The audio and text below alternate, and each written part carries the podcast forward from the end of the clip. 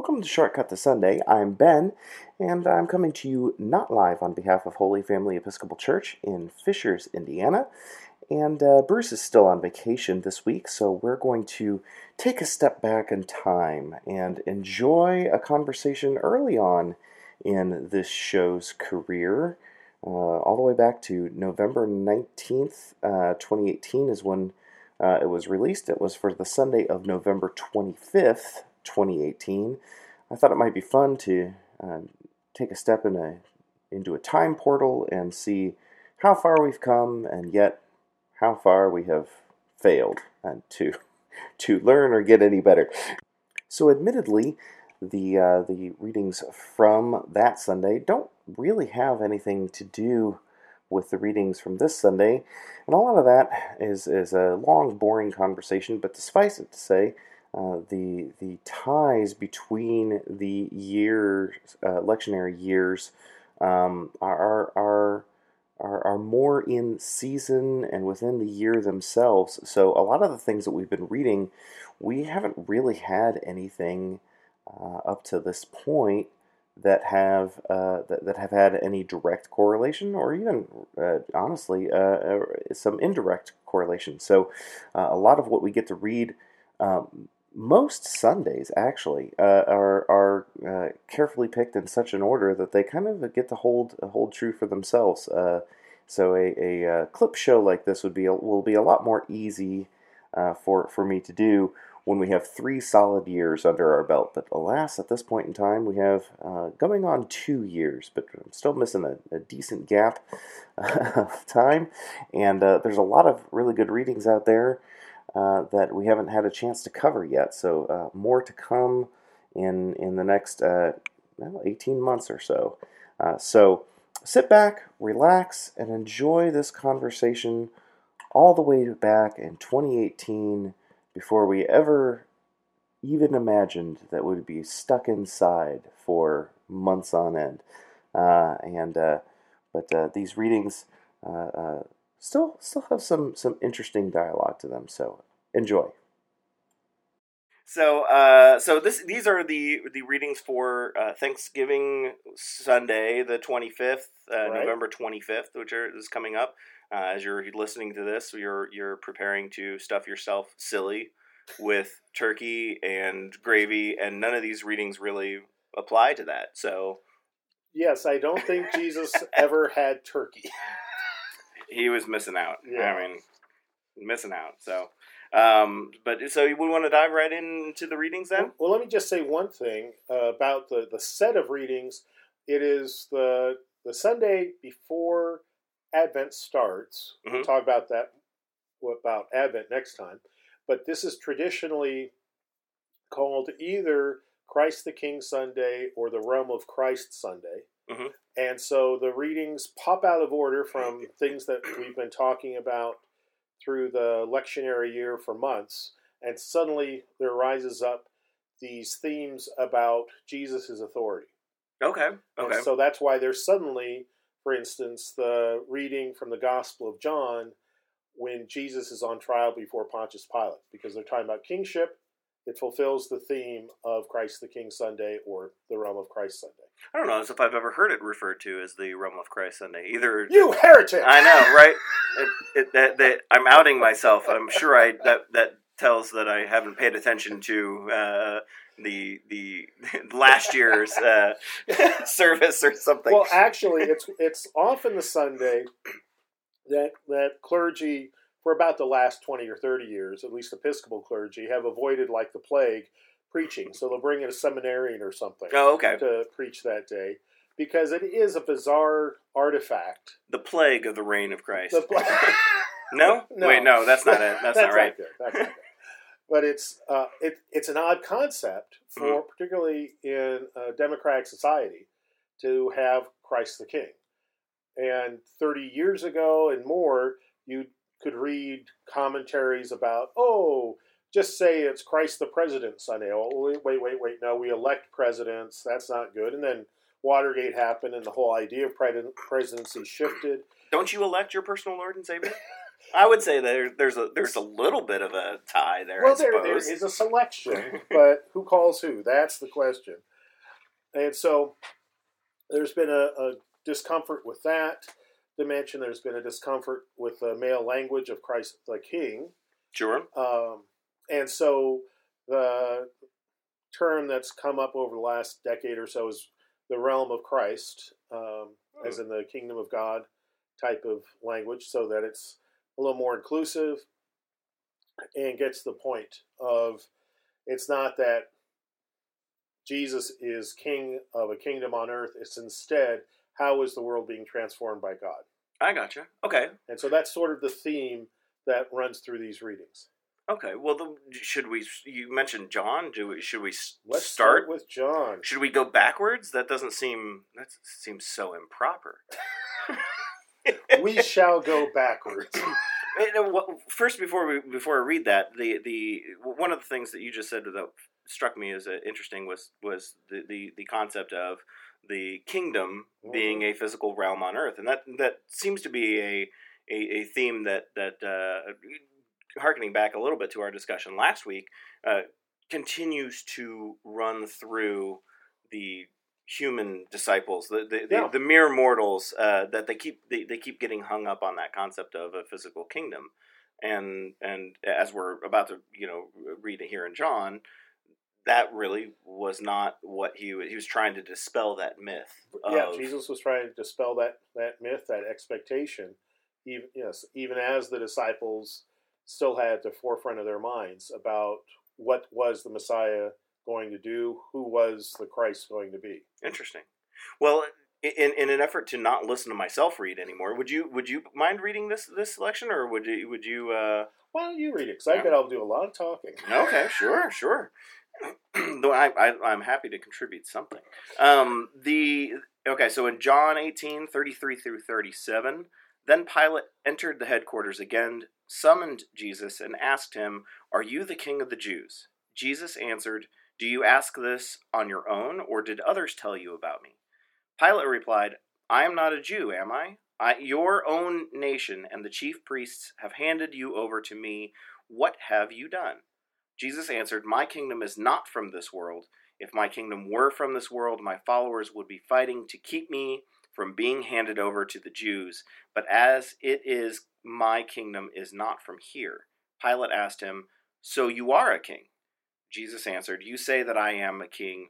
For this I was born, and for this I came into the world, to testify to the truth. Everyone who belongs to the truth listens to my voice.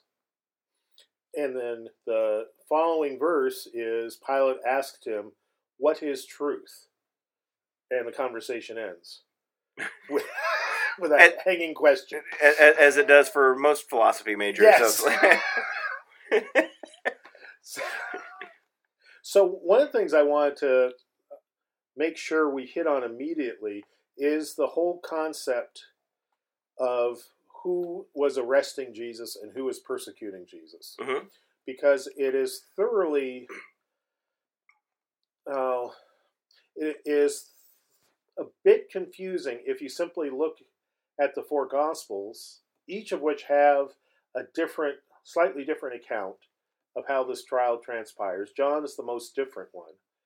But if we look at that versus the historic documents that are increasingly becoming available from the time of Jesus, we see a couple different things happening. One is that Pilate was historically an extremely bloodthirsty, uh, cruel dictator over that region Mhm. that he was trying to make his career on the back of the of anyone he could accuse of being an insurgent or disloyal to Rome. Mhm. So there are, historic accounts of him inviting hundreds of people into a sports stadium who were in disagreements or for a town hall meeting, come tell me your grievances, and simply having the Roman soldiers kill them all. Huh. Conversation ender Sure. Yeah. and the the roads to and from Jerusalem were lined with crosses of people crucified. That Pilate had a huge affection for crucifying people. That he he did dozens a day often. Interesting. So, so the he sounds so pleasant. He's a pleasant man, trying to climb the career of the Roman Empire by trying to bring under control an area that was very unruly, because the folks who were part of what historically had been the Jewish homeland mm-hmm. were there were many people there who were ar- armed insurgents. There were also many who were in sort of passive resistance, and others who were willing to go along to get along, but were never going to give their full allegiance to Rome. Um, mm. And then there are others, of course, who were who were going to give their full allegiance to Rome for a variety of reasons. So to see Pilate, as sometimes is portrayed in movies and and drama, dramatizations, as this almost helpless, passive figure, is a huge mistake. Interesting. I, I would I would uh, point out that in, in at least a lot of the uh, texts that deal with you know the Passion uh, uh, Gospel, the the language of those texts don't necessarily feed into that bloodthirstiness. Right.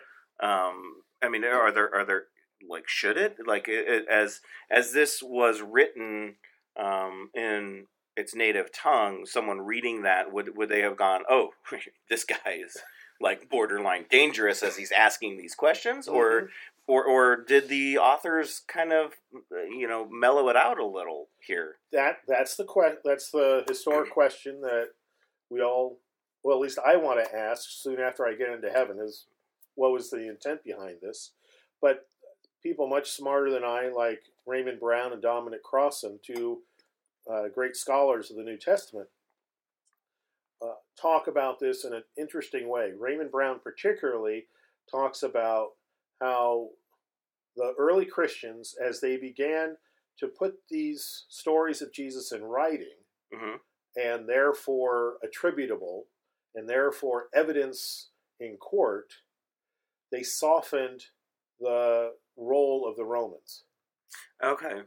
And that part of Brown's theory is that that was in part to literally preserve the lives of Christians. So that if they were caught with what we would now call a Bible, if they were caught with a copy of a gospel, it would not read as an indictment of the Roman Empire and would not read as a criticism of Pontius Pilate hmm. because that was trivial. What was much more important was spreading the message of Jesus Christ, of his death and resurrection, his teachings, his miracles, and that the the Romans' role, while pivotal in how Jesus died, was not crucial to the message that had to be shared.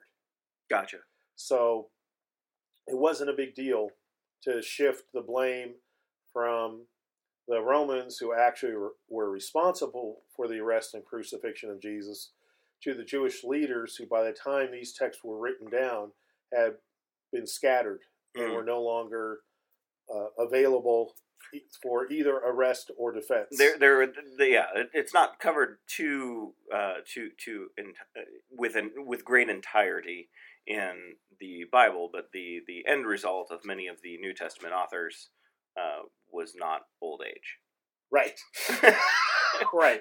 And a lot of the Jewish authorities was not old age. Sure. Because uh, not long after the death of Jesus, all out war broke out. Mm-hmm. Jerusalem was burned to the ground. Many of the chief priests and scribes were executed by the Romans. Hmm. So the whole religious structure was destroyed by the Romans. And therefore, the leader, the what we read now as the leaders of the temple, was almost um, a fantasy or a fiction well, the people reading because those people had been dead for you know, years, not not like fifty years, but a handful of years. So, so in other words, this is a, this is what we have today is is more maybe more accurately described as a reconstruction. That that yeah. that that possibly these writings were initially done shortly after their events, or or or maybe a couple of years after the events of Christ, and but they were lost as a result of of that war, or oh, I see what you're saying. No, what we believe transpired, And there's evidence to back this up by linguistic studies as well as what documents are now being recovered increasingly often through archaeology is that Christians, for the most part, thought that Jesus was going to come back in what we now call the second coming within their lifetimes. Mm, okay. And so all you had to do was tell everyone that you knew and trusted the story of who Jesus was, and your role as an evangelist was complete. Christians then saw the eyewitnesses to Jesus beginning to die of old age and thought, wait a minute, we better preserve these It stories. was a preservation effort. Yeah, And, and, and so- recognizing maybe the second coming is going to take a little while longer than we thought. Exactly. And so then the story started to be written down. And so most of the estimates about when they were written down for the first time are, are roughly 20 years after the Mhm. resurrection. So, so I want to take one step back. We we'd previously been talking about the the writing of the role the the role of the Romans down. hmm Was it also possible that because there's plenty of there's many numbers of prophecies in in the in the Bible, one of which does talk about, or several of which actually do talk about, you know, the coming of the Messiah and Mhm. how uh, various things talk about how he's he's going to be handed over, uh, implications of by his own people. Was there also maybe a subtle change to make make sure that it matches up with the prophecy for Oh. this, the, the the purposes of storytelling? That's an excellent question. And there, thank you. This has been quit while you're ahead. And for instance, if you look at the book of Psalms and the, the Psalms that refer to the that, that line up with the events of the Passion, particularly, there are scholars that say it looks like the book of Psalms was, in a sense, open as the gospel writer was describing the crucifixion, Mhm. so that that was um, some would say that was the memory reminder, that was the, the cue of what had happened. Others said that's how the writer of that particular gospel passage, whichever one it was, it was in the Passion, that's how they were making sense of it for their readers Hmm. using that imagery. Um, but it's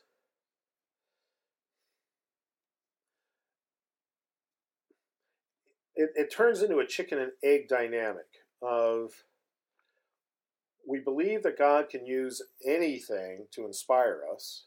Mhm. So, whether it was that God very carefully fixed within the Hebrew scriptures, particularly the Old Testament, prophecies to help us understand who Jesus was, or if God then inspired the writers of the Gospels and Paul, Paul's writings, to go back and find those prophecies.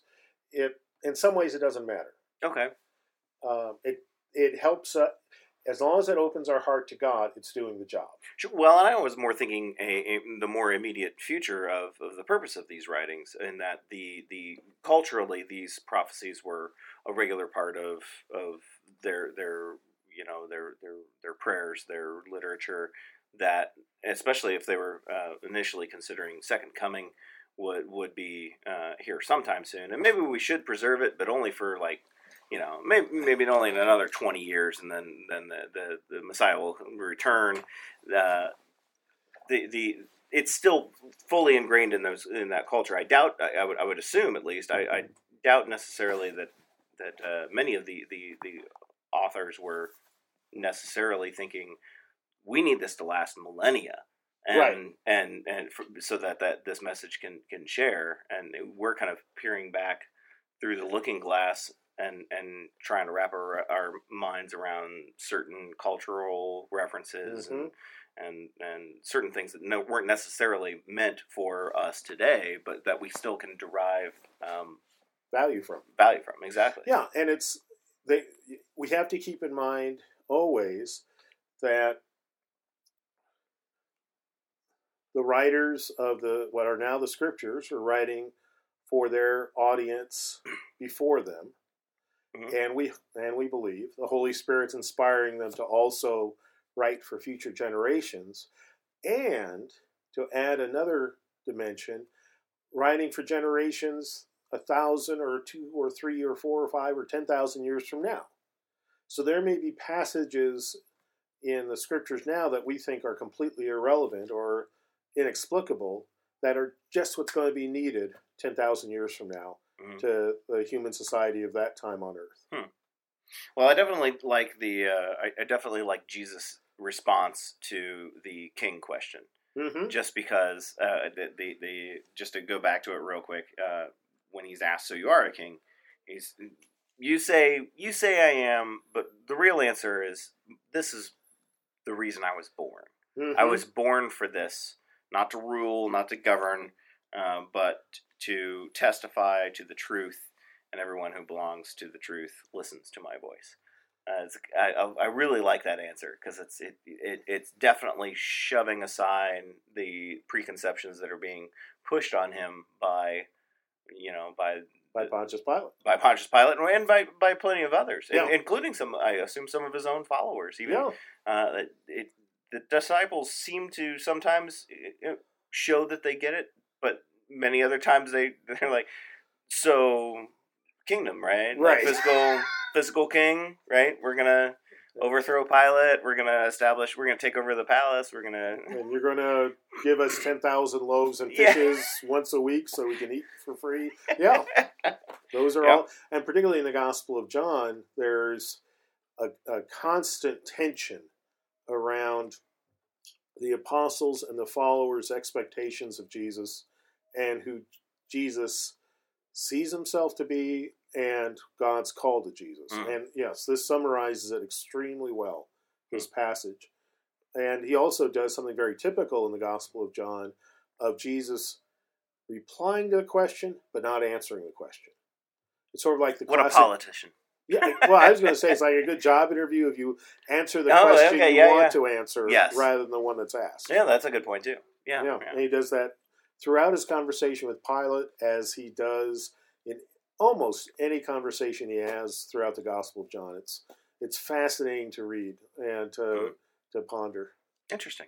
Anything more about this? Uh, one one more thing I want to say is that something else the scholar Raymond Brown wrote uh, wrote about is that John's the last of the Gospels written down, and by the time it's written down, the Christian community and the Jewish community have pretty much separated. Hmm. Jerusalem's been destroyed. The um, people of that region have scattered through the Mediterranean. They resettle through mostly urban centers on the Mediterranean shores all the way to Rome uh, and no longer mix with each other. Hmm. And so that's another reason why within and remember this was an internal document. A gospel was an internal document for Christians. It wasn't meant be not out for publication. Right, because again, it would get you killed. Widely distributed. Gotcha. Because it was literally against the law to declare anyone a god except the emperor. Hmm. So it, when Pilate refers to the Jews, it's again almost a fictional character in the reader's minds. Hmm. Um, by the time this gospel is written down, but before that, something Dominic Crossan, the scholar, wrote about is that we know from historic documents that until Jerusalem was destroyed by the Romans, Christians and Jews lived, worshipped, did ministry, ate, intermit, did everything together.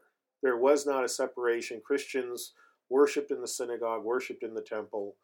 That uh, there's a very um, there's a single community of people who believed in the one true God, hmm. and it was only because of the geographic scattering that there became this really tragic schism between Christians and Jews that's led to anti-Semitism and so much violence, even tragically in the United States in recent weeks. Yeah.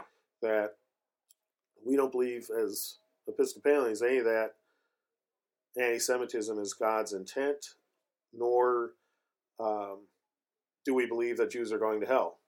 That, as Paul writes about, they're the first fruits, and we're grafted on.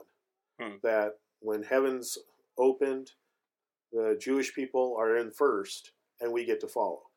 And sadly, in Christian history, often that's been reversed in terms of both the theology preached and how uh, secular laws were written and things like hmm. that to allow discrimination hmm. and and violence, not just um, verbal anti-Semitism. So, sadly, the Gospel of John uses the term Jews in places that historically would not have been accurate, and Christians ran with that in very evil ways.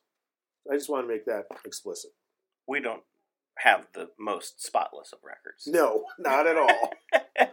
we could we it would it would be a very long podcast. In fact, that could be a whole completely different podcast for for that topic alone. Um, yeah, yeah. Um, uh, uh, it, I would feel awful going through all that terrible history. it's a real bummer, dude.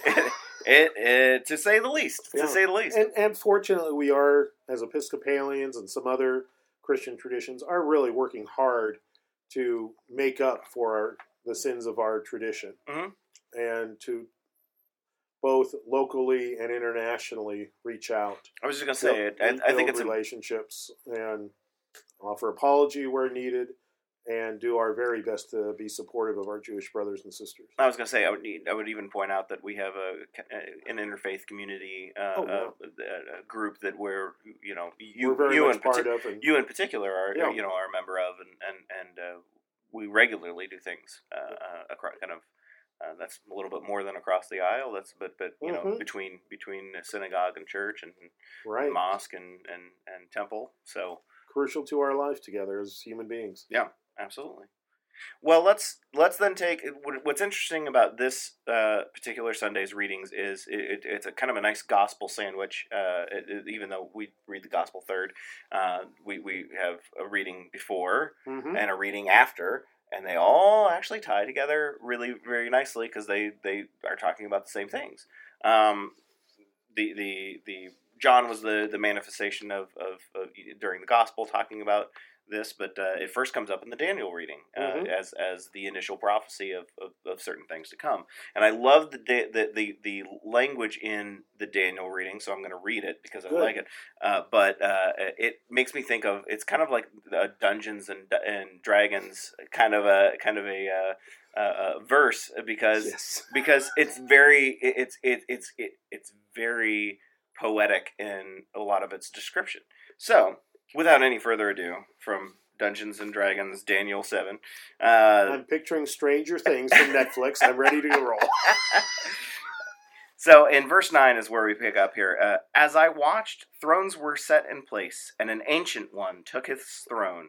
His clothing was white as snow, and the hair of his head like pure wool. His throne was fiery flames, and its wheels were burning fire. A stream of fire issued and flowed out from his presence. A thousand thousands served him, and ten thousand times ten thousand stood attending him. The court sat in judgment, and the books were open. As I watched the night visions, I saw one like a human being coming with the clouds of heaven, and he came to the Ancient One and was presented before him. To him was given dominion and glory and kingship, that all peoples, nations, and languages should serve him. His dominion is an everlasting dominion that shall not pass away, and his kingship is one that shall never be destroyed. It's a it's a really cool picture that's painted, and mm-hmm. it kind of, kind of is this is this a, a vision yeah, that that Daniel is speaking of? It's a night vision, okay. as it says. Um, that as very um, literally minded people, Westerners tend to be uh, it, it's hard for us to wrap our minds around. So I'm actually glad you brought up that Dungeon and Dragons mindset because it is a it's it's meant to be a very creative, poetic, draw your emotions in more than your intellect into who hmm. God is. But yeah, very mysterious, very yeah, ethereal kind of kind of uh, kind of evokes images of, some some of the stories of Greek gods or right or you know those those those kind of situations is a very very interesting way to to yeah and and one of the ongoing challenges of um, in this case Judaism, because uh, this is part of the Jewish um, scripture, is the commandment of the Ten Commandments that you're not allowed to make graven images. Mm-hmm. And so, how do you explain trying to see God? How do you explain what that mm. experience might be like? And what this helps us do is is anticipate not even though not so much a visual experience, even though obviously this is very rich visual imagery, but rather a set of emotions and sensations hmm. when we're in the presence of God. That, makes sense because there's there's also uh, there, there's math in one of these verses that doesn't quite make you know sense. But it, yeah, I assume the, the, the people of the time that this was written for, it it it was meant to evoke that sense of innumerable right uh, uh, numbers of people. Ten thousand times, you know, ten thousand. Yeah, that's they, they don't know what that is. They don't know that's. well, actually, it had to do with the concept of infinity mm-hmm. not being part of the um, Mediterranean culture mm-hmm, yet, mm-hmm. and so there were certain numbers that one was um, like twelve times twelve was considered a perfect number, and therefore a symbol for infinity. Gotcha. And so when it's like twelve times twelve thousand, that's infinity times a thousand. Right. Uh, right. Even more. Yeah. Than... So it's supposed. It is supposed to. So for all the math nerds out there, calm down. Right. they they did not know what that was. That was well, a lot to they, them. They knew it was infinity, but they didn't have a term. Well, I'm saying ten thousand times ten thousand. They didn't know that there's a precise, exact mathematical answer. And I'm saying they did know. oh, okay. they did know, but it was symbolic. It was gotcha. poetic. Gotcha. For infinity. Okay. That yeah, it was other cultures that developed the actual con the term infinity and concepts for it. Hmm. And at this point in the cultures that um, the Jewish people were part of, and that part of the Mediterranean, instead, when you had certain numbers multiplied by certain numbers, everyone knew said, okay, that's the unending number. Gotcha. Even though yeah. we know the answer. Gotcha. Gotcha. So, uh, one like a human being coming with the clouds of heaven and early prophecy to Jesus himself? Well, certainly that's the or the Christian, Messiah in general, and that's certainly the Christian interpretation. And for um, I shouldn't say Christian interpretation. Perhaps there's some Christians that don't see it that way, um, but it wasn't necessarily um, uh, messianic interpretation within the Jewish tradition. Okay. Okay. That's one that's you know, hindsight's twenty twenty. So we look back and so see maybe, that as Christians, say, well, we can't help but see that, and understandably, right? Because Jesus, it's hard to not view it through the lens yeah, that we view it through. We're supposed yeah. to, yeah. Um, but in terms of what people until the time of Jesus saw when they read that, there's a wide range of interpretations that are fascinating to read. Hmm. Um, but it is pretty safe to say that most Christians would see this as a foreshadowing of Jesus. Sure. Well, and, and, and the following verse kind of feeds further into that, uh, which we kind of already talked about, but uh, uh, that same human being, uh, his dominion is everlasting dominion that shall not pass away. His kingship is one that shall never be destroyed. Kind of feeds further into that concept of kingdom here on earth and, and, and I, would assume, kind of lays the groundwork for the Jewish people making that uh, connection of, oh, if he is the Messiah, then he's here to reign, he's here to rule, or by some, not un- far from universally, mm-hmm. um,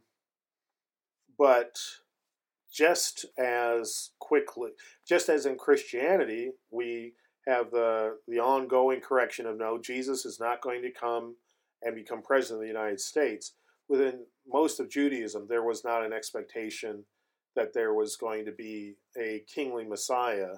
That was a subset. Mm. But for most people, most faithful Jews then, now, most faithful Christians um, throughout history, uh, it's more of a concept of God is really the one we're supposed to give our allegiance to and not fall for the latest, greatest, shiniest king. Gotcha. And one of the interesting things that happens repeatedly through the Hebrew scriptures is almost inevitably, particularly in the earliest stories, whenever there is a king, God says, Look, I'm telling you, don't have a king. And the people say, We need a king. And then the king screws up. As kings do. As kings do. uh, and really, that flies, continues right into the Gospels. Hmm. Uh, that we keep wanting to give our allegiance to a human leader when God keeps saying, no, just give it to me and I will lead you. Right. And, but we don't trust that. So we'd rather mm-hmm. have uh, someone on earth to shoulder that load rather mm-hmm. than taking on that faithful task ourselves to make good choices. Interesting. Faithful choices. Faith, faithful choices. They are difficult. Yeah. Uh, so then we we sandwich it nicely with Revelation, which uh, uh, there's a whole bunch that we could talk about the Book of Revelation in general, but in uh, and we'll get a lot of that in the coming weeks. A lot of Revelation. A lot of Revelation. Yeah. Uh, so we'll, we'll, we'll save some Revelation discussion for the next mm-hmm. time. Uh, who, who, really wrote it? What what in the world uh, was going on there? There's some some talk about Daniel is interesting imagery. Mm-hmm. there's some very very interesting imagery going on in Revelation but um, and you get extra points for keeping the title singular because it is the book of Revelation, not Revelations, which sure. many people inaccurately use. I will keep those. That'll points. be the, sort of the teaser for the coming the, weeks. The, why that's important. The, the points uh, are, are, spendable at the local Holy Family canteen. Right? that's saving up for a T-shirt. Um, but uh, in this case, uh, a couple of short verses. So again, I, we're a little bit over what I normally would like to be, but uh, we'll go ahead and finish it, round it out because, like I said, it's a it's a gospel sandwich kind of a, yeah. a kind of it's all before and beginning and or, or before and during and end. Uh, so in Revelation, uh, kind of bringing everything full circle, it says, Grace to you and peace from him who is and who was and who is to come. There's the circle.